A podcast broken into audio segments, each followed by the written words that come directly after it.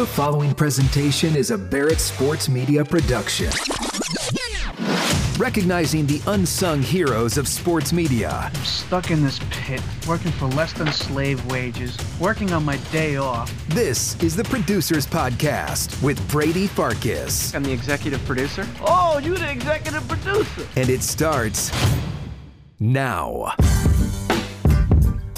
What's up, everybody? Welcome back into the Barrett Sports Media Producers Podcast. It has been a while. It's been more than a month since I talked to you. I hope you all had a great holiday. I hope you all had a happy new year. I hope that you are all successfully writing 2023 now on things instead of 2022. I think I just got it like last week. So hopefully you all are uh, doing it correctly now as well. We are back for our first episode of 2023, and we go to Barstool Sports. Our guy JP over at Bussin' with the Boys. He's got an incredible story about how he just knocked on all the right doors, and finally, finally, one of those doors came down, and he ended up working out with uh, with the Bussin' with the Boys crew, which is one of the most successful podcasts out there. We talk with him about if there's a rivalry between Bussin' with the Boys and the other Barstool entities. We talk about the Radio Row drama of how they weren't going to be allowed to go, but now they are going. We hear a little bit more on that story as well. Enjoy my guy JP over at Bussin' with the Boys. Give me the background a little bit. How did you get into the business? How did you land with Bussin' with the Boys, with Barstool, etc.? The quickest version of it is I was a broadcast journalism major at South Carolina, and they really only kind of prep you for like local news. And in my senior semester, we would go do the local news stories, and it's just like it's just boring.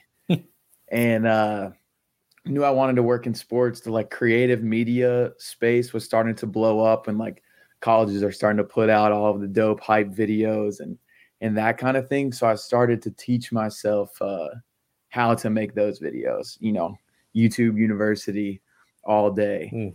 But I left school and I went to go do an internship in Dallas with the Northern Texas PGA, but golf was not my not my speed.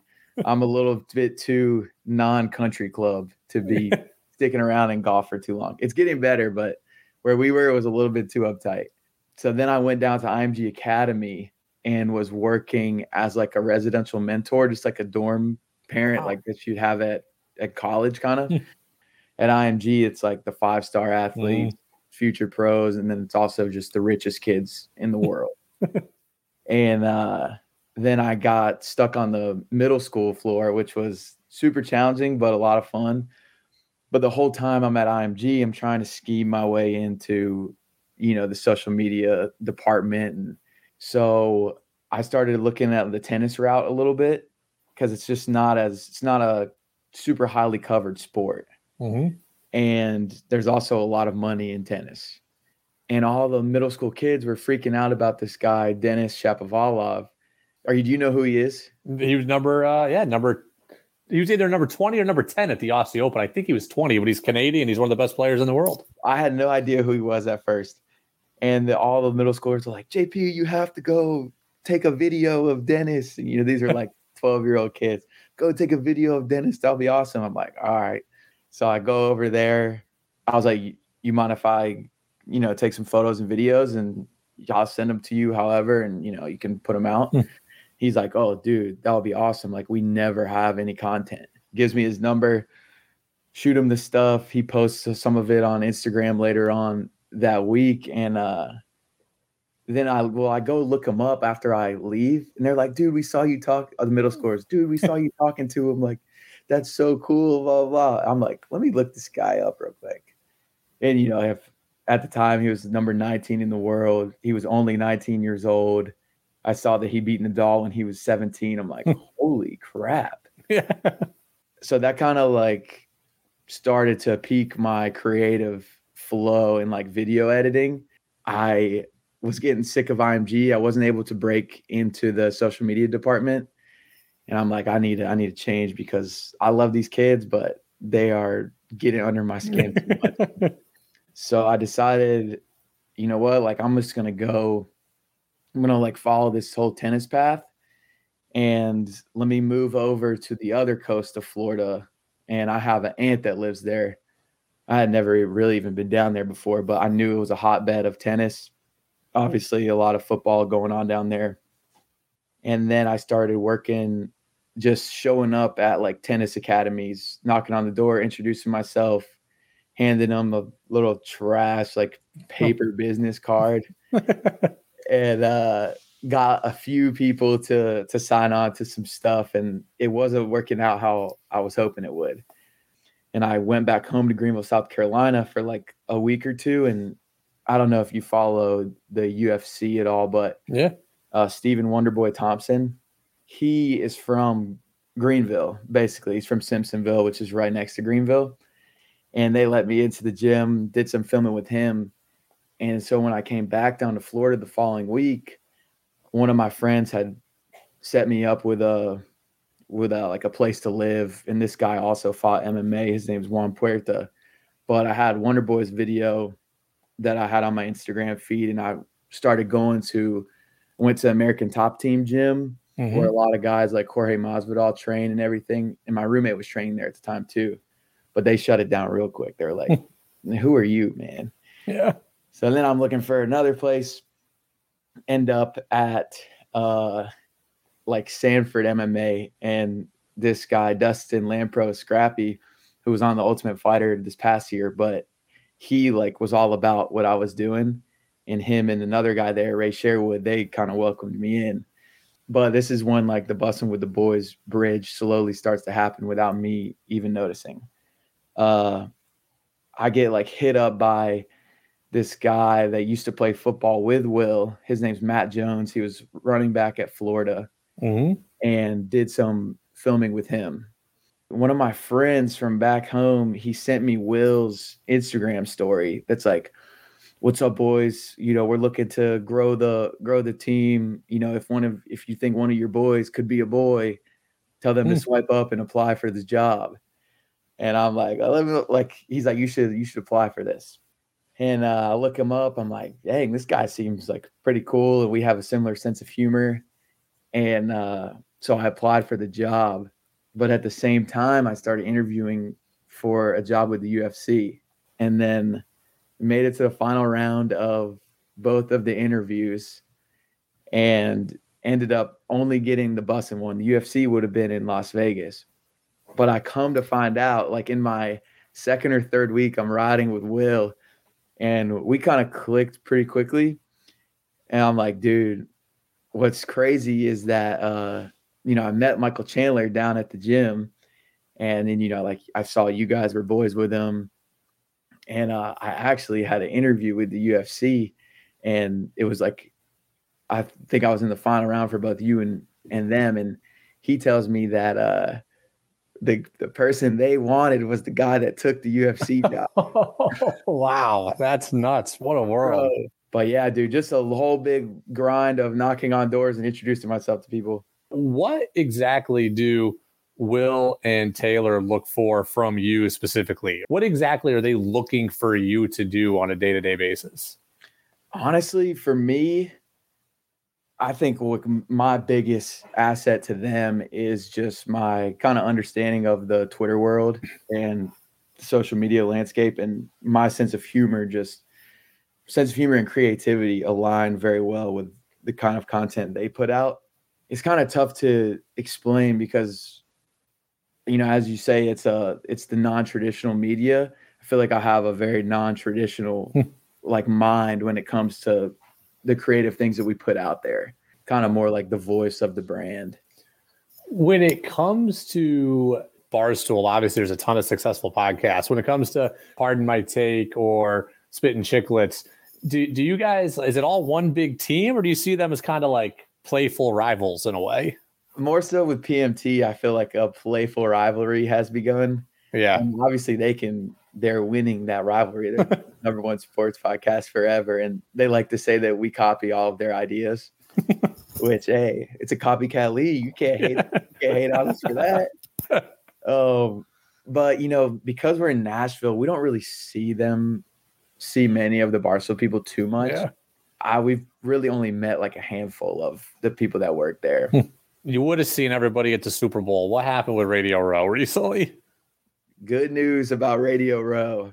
they they tried to keep us out. They tried to keep the boys down. But you got to know better when you when you start to play with us. We are Oh. we're going we're going to be at Radio Row. We we got to figure it out. We got the passes, we got the access. Roger Goodell. Thanks for trying, but you know, it was never in the cards for him. As Will says, we were always the dealer. You know, it's crazy too. Like with Taylor being in the league currently, does he ever have to censor is the wrong word, but like obviously you don't want to give up like company secrets, right? He didn't want to be sharing the game plan. He doesn't want to be saying, okay, we're planning on going into this week's game to do this. Like, does he do you guys ever have to hold back on things that you might want to say, but you can't just for the sake of, you know, he's still in the league? Definitely. Uh, and he's, you know, very seasoned with it all now.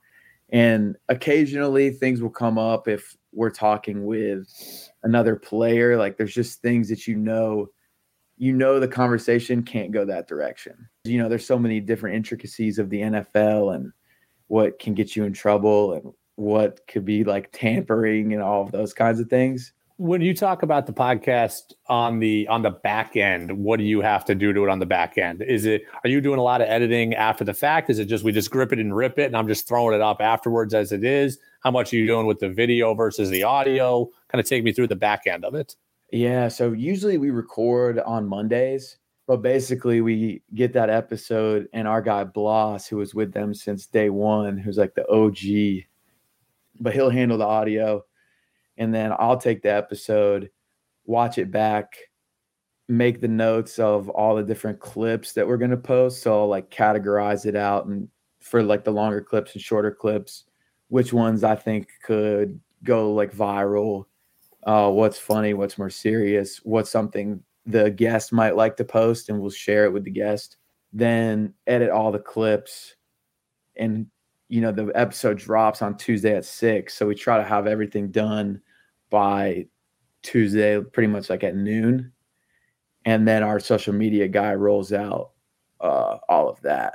How scripted is the show? Like I, I scripted might be the wrong word, but you know, you guys are obviously funny, lifestyle, have good personalities. A lot of that stuff I imagine just comes natural, but somewhere in there there's probably a plan. So like how much of the plan just gets stuck to, gets deviated from, etc. Yeah, I mean the plan is very loose, and Yeah. I mean that that's credit to Will and Taylor. Like they can go on about anything and make it entertaining. There- There's a reason they're successful at it. They, those those guys are talented as crap, but you know we'll try to come in with an outline and just the the most we really do as far as a plan.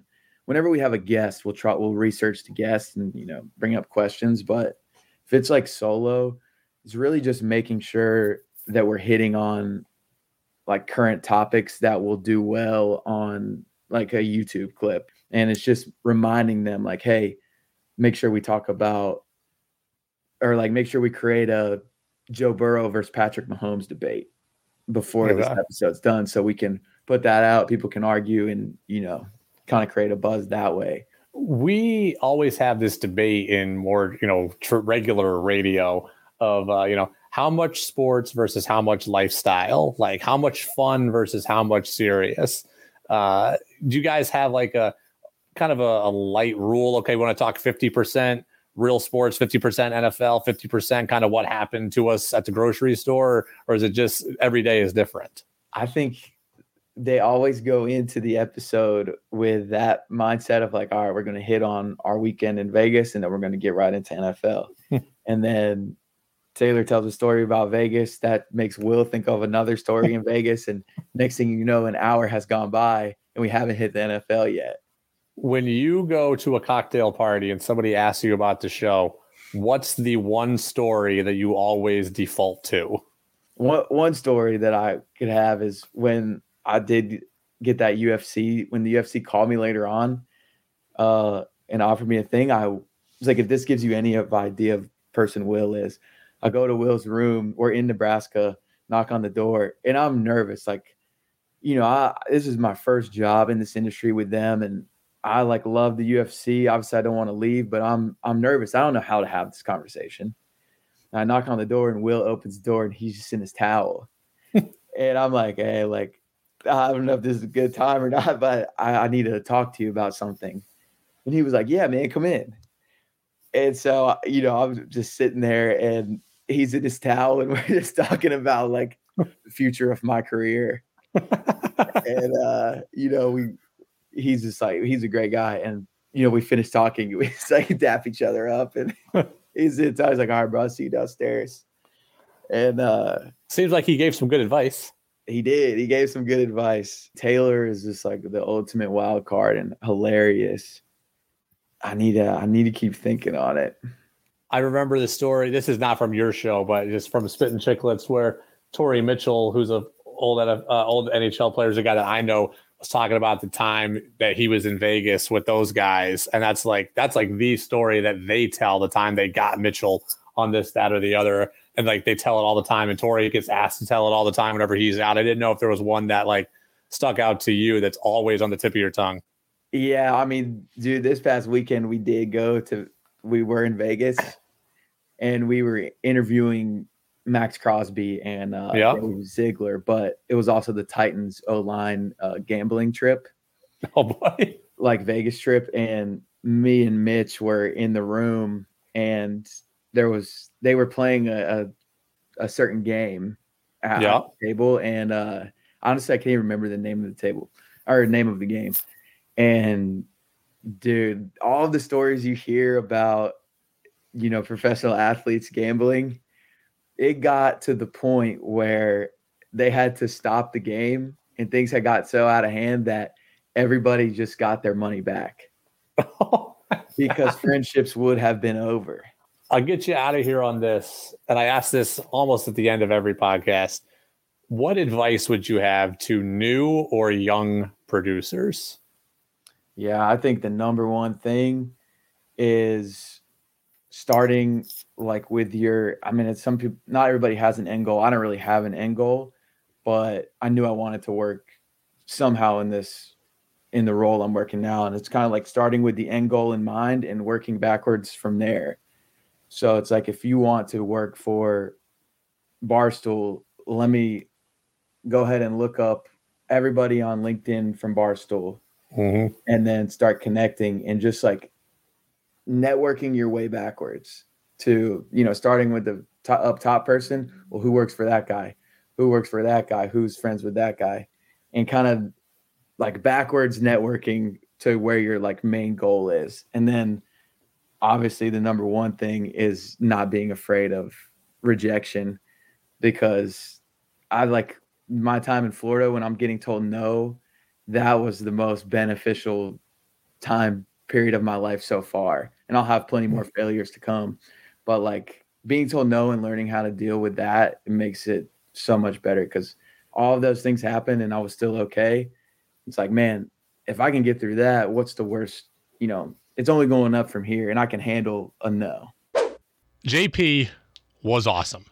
You can see, man, he's got a lot of energy. He's smart. He's got all the new wave skills you would want to be successful in the producer's role. But I think more importantly, he's just got perseverance. That's what stood out to me most was his story of knocking on this door and having it rejected, knocking on that door and having it rejected, and boom, I'm now I'm going to try tennis. I'm now I'm going to try, you know, to do stuff with with MMA.